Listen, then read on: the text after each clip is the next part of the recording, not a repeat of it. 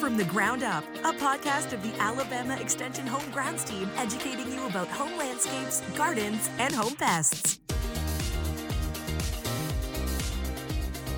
Pollinators play a vital role in not only our food supply, but also maintaining a rich biodiversity in our ecosystem as well.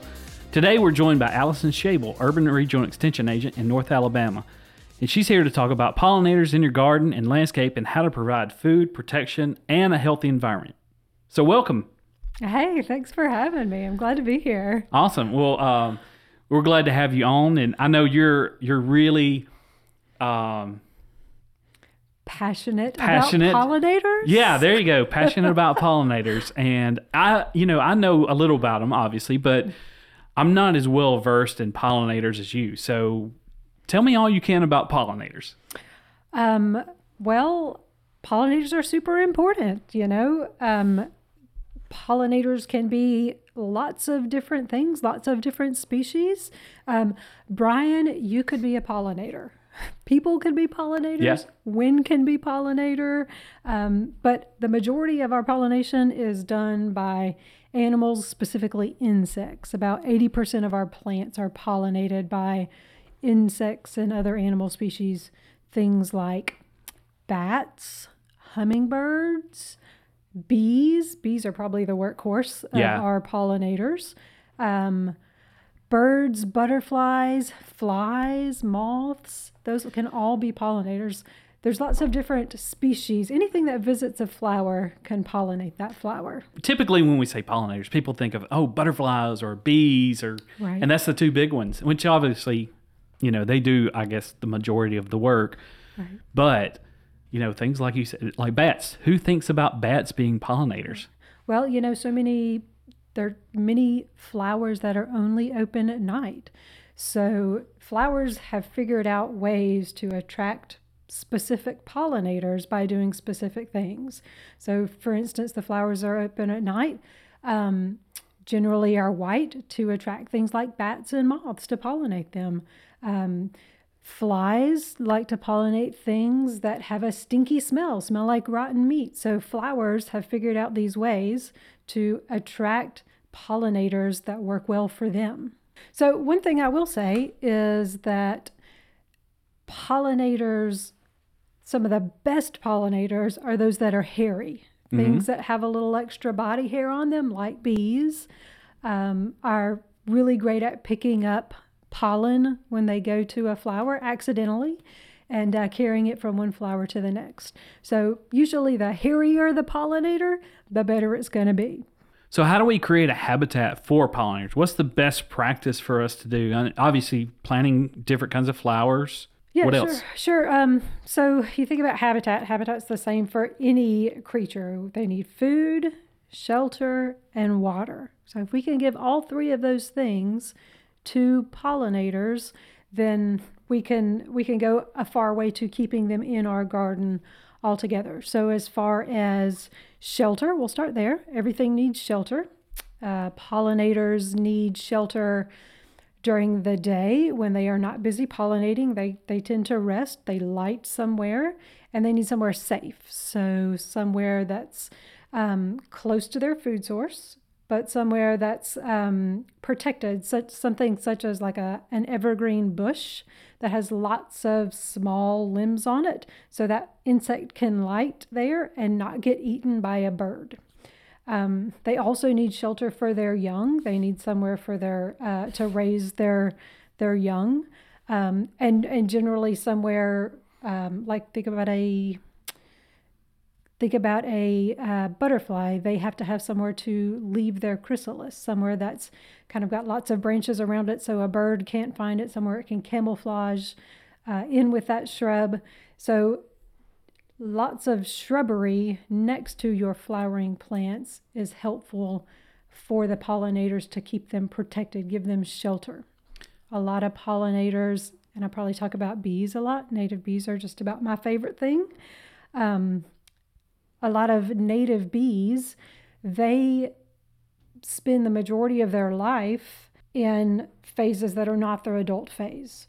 So they need places they they tend to nest in things like stems, hollow stems. So if you can leave some old brush in your garden, generally a native bee that is a they're called cavity nesters. About 30% of the native bees are cavity nesters. If you will leave some hollow stems, so wait till your your flowers die this year.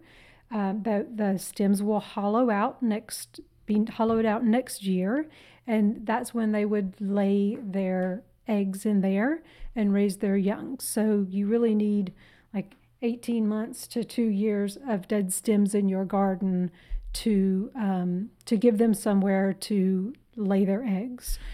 And so that might not be a pretty thing. I know my neighbors don't want to see old dead plants in my yard that are just I mean it just doesn't look nice Yeah. all the time, right? So uh, a way around that is to cut some of those stems, last year's stems, and just lay them, make a little brush pile in the back of your yard where nobody sees it, and just leave it there for a couple of years. That gives them those old stems that they need to lay in, and uh, it keeps it out of sight for you um, and your neighbors. You could also build a habitat for them, for those uh, cavity nesters. You can um, get a wood block that is not pressure treated. Um, I've used like a six by six cut into about one foot sections, and you drill holes in it. If you go to the website xerces.com, they've got a really great step by step guide of how to create those those habitats. And uh, just follow that and put it out. You will get something in there every year. And that's Xerces with an X. X-E-R-C-E-S dot org. You're right. Yeah. Yeah. yeah. org. The other habitat that specifically native bees like, there's a, you know, I said, think I said 30% nest in cavities, but 70% nest in the ground. And as gardeners, we're always told, keep mulch on the ground, keep mulch on the ground. Everything needs to be mulched or covered so the soil doesn't wash away. But um, native bees in particular, that 70% that are ground nesters need bare soil. So just finding some patches that you can leave bare soil in your garden, probably not somewhere that's really low that holds water, somewhere on the higher side that drains nicely, and bees will dig into that and uh, they will make they will lay eggs in there.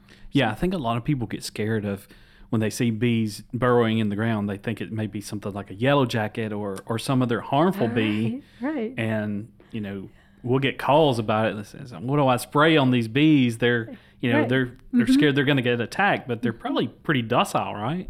Yeah, I I really like to watch them. And you know, you mentioned wasps. There's a lot of native wasps that will build their nests in holes as well, and they're not harmful. You know, you think about a yellow jacket, um, but there's plenty of other native wasps and bees that nest in the ground that that don't do any damage at all. As far as so that's food. I mean that's shelter, right? Uh, but you also need to provide water for your bees and your native pollinators. Any sort of pollinator needs a water source. So um, if you are putting a water source in your garden, um, it would be best in a sunny location. Um, that they somehow the way the the rays reflect off the water it makes it more visible if it's in the sun as opposed to in the shade. So try to put your water location in a sunny spot or at least somewhere with afternoon sun. Just any source of water, like a either a bird bath or Bird bath cup of water fine. Um, yeah, you know, like a even a, the trays that you put under pots. We Mm-hmm. all know those trays, and I know that we say don't leave them under pots because they hold too much water. Well, you can actually just take those and set them in your garden and fill those with water. If you'll change that water out about every three days, you won't have mosquitoes. Um, they also just like puddles of water. Um, they like to get minerals out of puddles from the mud beside the puddles. So any sort of water is good as long the only thing that I would say is make sure that there's no pesticides in those waters or coming close to those waters. That that's the only concern. I think a lot of people, um, you know, they'll they'll try to get rid of mosquitoes, like you said. So when, changing the water is pretty important. And you know, anytime somebody has a mosquito problem, we'll tell them, you know, buy the little little donut dunks that you can put in water, but that has BT in it. So that can kill a pollinator, right? Or does it? I think it's okay. Okay. It is okay for bees. Okay. For sure. Um, that would be something that would be good to check. Yeah. And maybe we should check that. Yeah. But uh, really, if you just change out that water every three days, um, and generally, if you've got it in the full sun, it's going to be dried out in three days anyway, especially in the summertime. So that may not even be a concern long term. So one of the habitats I saw on one of our tours that we did as a as a team was the little houses uh, that you can build. It probably may be a little bit more attractive if you didn't want to have you know just some brush laying around. Uh, and they use bamboo, right? Just kind of stack bamboo on top of each other uh, Yeah. in a little house. That's one way to do it. And uh, I think the idea behind bamboo is that bamboo is all different sizes. Um, so you would get all different pollinators attracted to that. If you know exactly what sort of pollinator you want to try to attract, like a specifically a native bee, you can um, gauge the size hole uh, toward that specific bee and create you know the right size hole for that bee. But if you just kind of want to put one out there that's general and just kind of see what you get, kind of like fishing for bees, then uh, the the bamboo would be great. That they do need to be all of those tubes need to be about six inches long, and native bees prefer to have the back of the tube solid. So those are the two things that I would say: six inches long with the back solid, and then um, another thing that people do that's very helpful because you know we think about diseases. Diseases are in everything: plants, insects, people. Everything has diseases, and to to reduce the disease potential, if you take paper and line those tubes, just just just wrap it around and make a little tube and stick it in that bamboo and change that out every year, then you go a long way to preventing these diseases from one year to the next. That's, that's a really good tip. Yeah. Um, I, I I'm not that familiar with that kind of stuff. I just you know we had seen um, that pollinator house that was built, and I thought that was kind of neat for people that want to attract pollinators. So you know that's kind of more the unconventional, I, which I guess there's a lot of things that will attract bees like or pollinators like that, but plants obviously those are the most Right. you know that's what they're going towards what kind of plants out there should people be planting to attract more pollinators i know there's a there's a huge Sure. list of them and i have my list of favorites so what's some of your favorites Okay, but then you tell me your favorites too, because you know I Um, like plants. well you know there's uh i have a i have a huge list of them but like i like vitex or lilac chaste tree you know Yeah. Mm-hmm. that's a that's a really good one attracts a lot of bees Bumblebees especially. Yeah, I, I really like that tree. It's tough, uh, and it's I think it's really underused. Uh, a lot of people don't even know what it is. It's a if you don't know what it is, it's a smaller tree. It it stays you know within twenty feet, I would say, and um, it has a purple spike at the top. Really loves the heat. When it gets hot, it's just uh, it's a great tree for that. So that's one of my one of my favorites that people don't really think about putting in their landscape. You know, of echinacea, I love that. Um, yeah, so that's, that's a couple of mine. So Yeah, and you know both of those um, have things that are desirable for the bees specifically, or for the pollinators specifically. The fact that both of those flowers are cluster flowers, so the insect can sit on that flower as a compound flower and find lots of little flowers inside of that to sip from. So it um, is kind of like a buffet, you know? Yeah. That bee or that butterfly can go to that vitex and sit there and without moving around all over the place and wasting energy, it can sip from lots of small flowers at one time. So they really like that. Those those flowers that are compound flowers. It's one flower that's made up of a lot of smaller flowers. So your vitex is one. Um, another really common flower that's compound would be like a lantana. That's one that pretty much everybody knows. It's uh, one big flower made up of a lot of smaller flowers. Um, and then composite flowers. So flowers that are, um, they have petals on the outside and a big disc on the inside. And that's another one that's just a bunch of flowers all jammed together. They're really tiny, so it just looks like one flower to us, but to the bee, it looks like a bunch of smaller flowers. Um, and it's just a good way to get the maximum amount of food with the minimum amount of energy. Um, so any sort of flower that's a umbel flower or a compound flower is really good.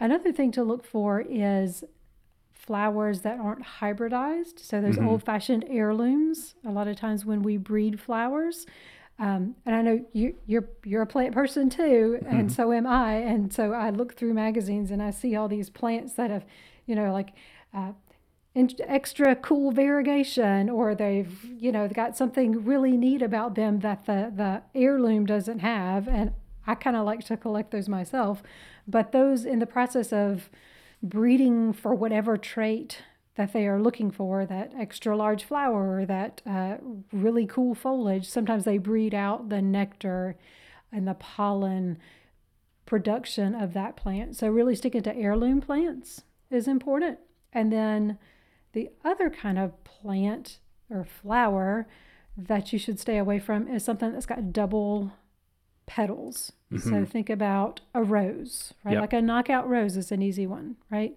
We all know that.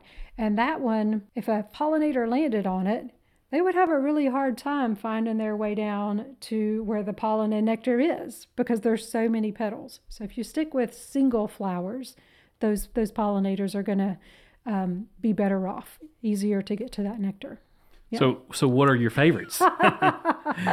Right. or can you narrow Yeah. that list down? Yeah, I can. Well, um, so echinacea, you mentioned that Uh-huh. purple coneflower. I've got that blooming in my yard, and I really like it because number one, it blooms for a long time. Yeah. Um, it is a native plant. Any sort of native plant is going to be a better fit for our native pollinators. So that's another thing to look for is native plants. The purple coneflower is always got some sort of a native pollinator on it in my landscape. They bloom for a good long time, and then over the winter, the the um, birds always show up to eat the seeds, which is I know they're not pollinators in this sense, but it's it's another reason that I really like that that purple coneflower. And it's also very easy to grow, kind of seeds out well. Um, another one that I've got in my landscape that I've been super happy with is, and it was the perennial plant of the year a couple of years back. It's called Calamintha. That's the genus Calamintha. And I know it's got the word mint in it, which probably is scary to some people. Because what do you think when you think mint? Yeah, it just it takes over everything. Right, right. Well, this doesn't. This um, so far is just a small clumping plant, but from dawn to dusk there is a buzz around that plant. You know, something is on that plant, um, and it will bloom. Pun intended. it is a buzz, yes. uh, and it will bloom until fall. So Yeah. I've been really happy with that. so is it Um, in the mint family or what's the common name or do you know? I need to look that up. I Yeah. should have looked that up beforehand. Um, but it's it's just been a spectacular Yeah. pollinator plant, and it's fairly drought tolerant in the full sun. Uh, and I there doesn't require any deadheading. It's just a really easy plant to plant and let go. Um, probably my third favorite pollinator plant um, is mountain mint. And okay, once again, it's got the word mint in it. Yeah. So it's a little scary, but it's a native. Um, it's a native plant that's doesn't really spread like mint. It it it does spread, but not nearly as aggressively. It's not going to take over. Right, as like Yeah. a spearmint or something. But uh, it gets about three feet tall and it's got a silver flower on it. And that also is always covered in some sort of pollinator. Hmm. And it blooms for the majority of the summer. Yeah. All right. So any any other plants that you uh, really love that uh, or something that maybe Sure. is u- underutilized that people need to really consider? Sure. Well, um, I, I think you could, another good, you know, when you're thinking about food sources, another good thing to consider is the season in which those food sources are are flowering, right? Nature has spring covered. Like we don't we don't need to like add extra plants for spring because there's gobs of plants blooming in the spring. Mm-hmm. But as we get closer to fall, so that uh, late summer and into fall, both of those seasons, if you just think about your own landscape, things sort of it dries up, things sort of stop blooming, blooming slows because it's so dry. What nectar is there um, is, is usually less because mm-hmm. it's so dry out. Um, so really thinking about planting for late summer and fall is a really good idea. That's what the pollinators would probably most appreciate that extra food source. So things like asters are really great. Um, they bloom late season, um, all the way up into frost, and and and my garden sometimes after frost, I've still got asters blooming. Um, salvias are another good one that bloom mm-hmm. really late into the season, and I've seen um, I've got honeybees at my house, and uh, they are all over that salvia in the late late summer. Um, so really think about trying to provide food sources for later in the season. Don't worry about spring, that's covered. So, speaking of honeybees, you know, there's a lot of insects that we have out there that are that can cause harm to our plants. Uh, one in particular I'm thinking of is Japanese beetles. Right. You know, people have yeah. a huge. I mean, we have just been inundated with Japanese beetles. We have every year. It's just kind of a fact of life that we have them now. So, how can we treat those type insects without harming our right. pollinators? Or yeah. is there anything that's safe chemical wise that sure. we can spray? Sure. Uh, that's a good question. Um, it, one good thing to link here would be uh, Alabama Extension has a publication called Protecting Pollinators in Urban Areas, and it's got a list on the back of it of the things that are safe to use for pollinators, safer, and um, the things that are not safe at all. So that would be a really good thing to link or to look up just so you've got that list on hand. Um, but there are some things that you can do if you've got Japanese beetles. In mm-hmm. fact, um, I have Japanese beetles in my yard as well. Yeah. And, uh, you know, the easiest thing to do, um, and it's super safe, mm-hmm. and I do it in my yard, is I've got uh, beetles. And so I just take a little cup and I put some water in it and then I just put a squirt of soap in it, you know, Dawn dish soap, whatever. And then I take it out there and I just knock those bugs right down in there. There's no chemical getting on anything that could hurt mm-hmm. a pollinator. It's only getting those bugs that I want to uh, kill. And you knock them in there and they drown in that soapy water. So that's one thing that's super easy. It also, um, helps you spend time in your landscape. Yeah. You know, you're out there knocking off those Japanese beetles or whatever bug, and um, it's it's giving you time in your yard to see what is lovely to look at or mm-hmm. what is a problem. Um, so that's one thing you can do. But don't spray your plants with with the dish soap. No, no, no, no, no. right, right. Don't spray your plants with the dish soap. Just yeah. a nice little cup. That rumor's out there. it's all over social media, so please don't do that. right, right. So other things that you can do if you've got insects that you really have got to treat um, are first the time that you spray mm-hmm. is important. So we always say that pollinators work banker's hours, eight to five. They go to bed at night uh, when the sun goes down, and then you don't see them till the next morning. So if you need to spray something, we'd recommend that you spray in the evening around sundown, uh, and that's that's fairly safe for your pollinators.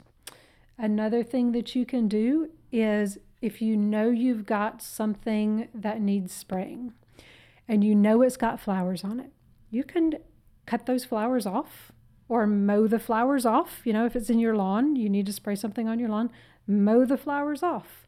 Mm-hmm. And then the pollinators are going for flowers. If there's no flowers there, there's probably not going to be any pollinators there, right? Mm-hmm. Um, so that that will keep the pollinators away while you treat. That's another thing to do. Yeah, I listened to uh, something the other day, and he mentioned you know clover. Uh-huh. Uh, You know, if you're gonna, if you're gonna have to spray for something, especially Japanese beetles, you know, treating them at the right time is essential. You gotta treat them at the right stage of development. If you have any kind of grubs in your lawn, just you know, just top top the uh, the flowers off the. Right. And it's like, oh, that makes sense. Right, You know? right. It's a simple thing that Yeah. I think people didn't think, don't really think about, and Yeah. uh, and it works. you Yeah. know. Take away the food source, and the pollinator will not be there, and it'll grow back. Yeah. And that's another, you know, that's another. You talked about food sources. That's another great source for pollinators is those lawn weeds, as we call them. You know, mm-hmm. so many people have just a straight Bermuda lawn or a straight zoysia lawn, and if you can incorporate some clover in there or spring beauty or violets, uh, oxalis, any of those things are really great for pollinators. So we kind of talked a little bit about pollinators in general and, and especially landscape plants. But what about in our gardens? Uh, same thing for gardens. Uh, do we need to plant these flowers around our garden, or what can we do to attract more when we're having a garden? Yeah, just as many flowering plants as you can. That will attract pollinators. Um, and it will get the pollinators to stay in your landscape full time. You know, you think about um, butterflies are considered a pollinator, although they're probably not the strongest of pollinators. Uh, the other thing that you can do for those is to plant those habitat plants or the food sources for caterpillars. So things like uh, milkweed, anything in that carrot family, fennel, dill, uh, carrots, parsley, any of those are really great for swallowtail caterpillars as well. So adding the the caterpillar food sources into your landscape, incorporating those will be helpful. Making sure you've got some pollinator habitat nearby those flowering plants. In my landscape, I've got, don't judge me. No Don't judge judgment. me. They were there when I moved in, but I've got nandinas. Oh yeah. And um, they're the non flowering kind. It's just that little Mm-hmm. shrub of foliage that's, that's, don't judge me. I, But- I hear you. Um, they are actually they're right next to my flowering plants, and it provides a place for butterflies and other pollinators to light and be protected. Um, I was in my landscape last year, and I walked by one of my nandinas, and I knocked it with my foot, and like five butterflies flew out. Hmm. So you know they really do use that kind of thing. So they do serve a purpose. small, Yeah. small, and there would still be better plants for that. Yeah. But they did serve a purpose. yeah. You know, Well, we have a couple of Nandina haters here, so I get it. But yeah, they they you know pay attention. You know when you're walking mm-hmm. out in your landscape, you know pay attention to what's out there and and see if you can see mm-hmm. anything crawling on it. You know, not all bugs are bad. right? Uh, there's good bugs and bad bugs. You know, you think about um, the the variety of pollinators, especially with um, specifically native bees. There's four thousand species of native bees in the United States. Four thousand. That's you know? insane. That's huge. Yeah. And they all look different. You know, some are bigger than your thumb. Some are, you know, a quarter of an inch. Yeah. I mean, they're all different colors. There's some that are metallic green. hmm Those are probably my favorite. There's metallic blue bees. I mean, there's just a wide variety of colors and shapes and sizes. Nature's really cool. So what about some pollinators that can be harmful or nuisance pollinators? Okay, the pollinators we love to hate, right? Yeah. Yeah. Um, so there's one that always comes up, and that is the carpenter bee. oh yeah. I mean, Get a I- I lot mean, of calls about that one. right understand i totally understand because this is your your structure you have paid good money for this structure and something is boring holes in it um, carpenter bees are really great pollinators you know yeah. but when they are digging galleries into your wood that's problematic um, and so that's probably the one that um, we get the most calls on about how to prevent and i totally understand that i think the best way the least toxic way is just to use one of those um, carpenter bee traps. You know what I'm talking about? It's got a square of wood at the bottom and a jar on top. Mm-hmm. And those are actually pretty good at attracting those carpenter bees. And it really only gets those carpenter bees. Yeah, there's nothing inside of it, right? You Nope. don't- It's just a block of wood and a glass jar. They just love to. Mm-hmm. They They're attracted do. to wood. So. Right. And if you'll put them, because carpenter bees come back to the same location from year to year, Mhm. and the, the eggs they lay, their babies, come back to that same spot as well a lot of times. And so if you'll put it where you're seeing the damage, then you'll get more bees that way. You'll get more carpenter bees in that trap. That's a that's a good tip, because uh, you know we get tons of calls about know. what I do about carpenter bees, and they are very much a nuisance. And Right. I would say of the pollinators, that's probably the number one thing is you know Yeah. what do I do? And, you know, you can also paint. Uh, if it's if it's something you can do, just you can paint a fence or something, and that will that will keep them out too. So. They're difficult to control though. Yeah, they are. So- they are. The and you probably know this, but the the bumblebee and the carpenter bee they do a strange sort of pollination called buzz pollination, hmm and so they don't. Uh, I mean, they they are hairy and they do get some pollen on them and transfer from one flower to the other, but they sit there and you can hear the carpenter bees just buzz buzz buzz buzz. And uh, that's their way of pollinating a lot of plants. Things like tomatoes specifically use that buzz pollination um, to to pollinate the tomato. It's interesting. So they they get up next to the male part and they kind of shake the pollen off Mm-hmm. Yeah, of it. they right? just they just vibrate completely. Their whole bodies just vibrate, and it shakes because you know some pollen is extra sticky, yeah. and so that shakes it loose. Yeah, That's interesting. yeah. Well, is there anything else on pollinators? I have one really cool thing that I can share with Sure. you. Sure. Um, and this is something that I learned just a couple of years ago, but I think is really cool. Is that um, we can't see it, but you know, uh, pollinators see a different range than we do. Mhm. They can see ultraviolet. And one really cool thing to do if you've got some extra time is just to Google uh, nectar guides of flowers. So a lot of flowers, um, you know, we just see our our normal range, but some flowers have specific little guides that guide the pollinator to where the nectar is. They're called nectar guides, and they're in that UV spectrum. And so if you just Google it, you can see some really interesting um, nectar guides on flowers. You know, one specific one is dandelion, right? What does a dandelion look like? Which part? The flower. well, the flower. Yeah, I'm I'm thinking of the the spent Oh, old yeah, yeah, yeah. old. You know, you, Mm. that's what people think of when you think dandelion. You know, but they're you know the little yellow Yeah, flowers. A yellow flower. Yeah. But when a bee looks at it, they see like a bluish color on the inside. The center of that flower has these UV nectar guides in there Huh. that are a different color. And so they follow that different color and it guides them right to the nectar. Wow. Isn't that interesting? That's really interesting. Yeah. A lot of flowers have them and we can't see them. It's just a neat thing So it's not necessarily what the the petals are.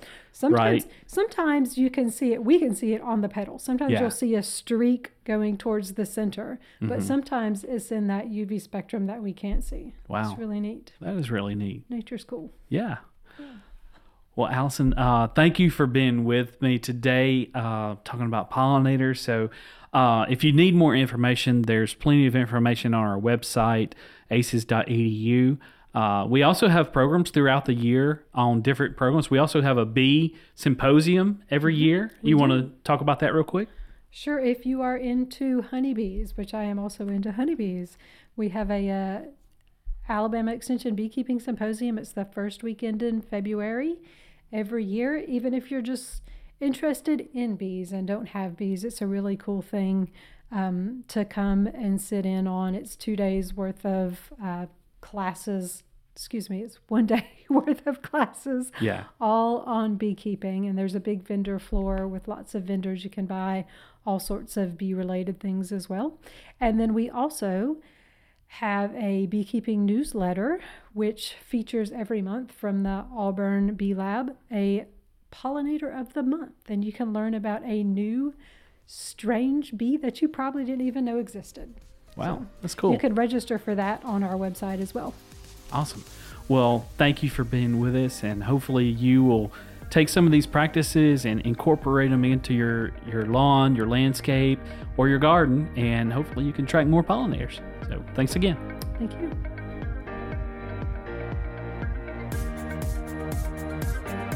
From the Ground Up is a production of the Alabama Cooperative Extension System.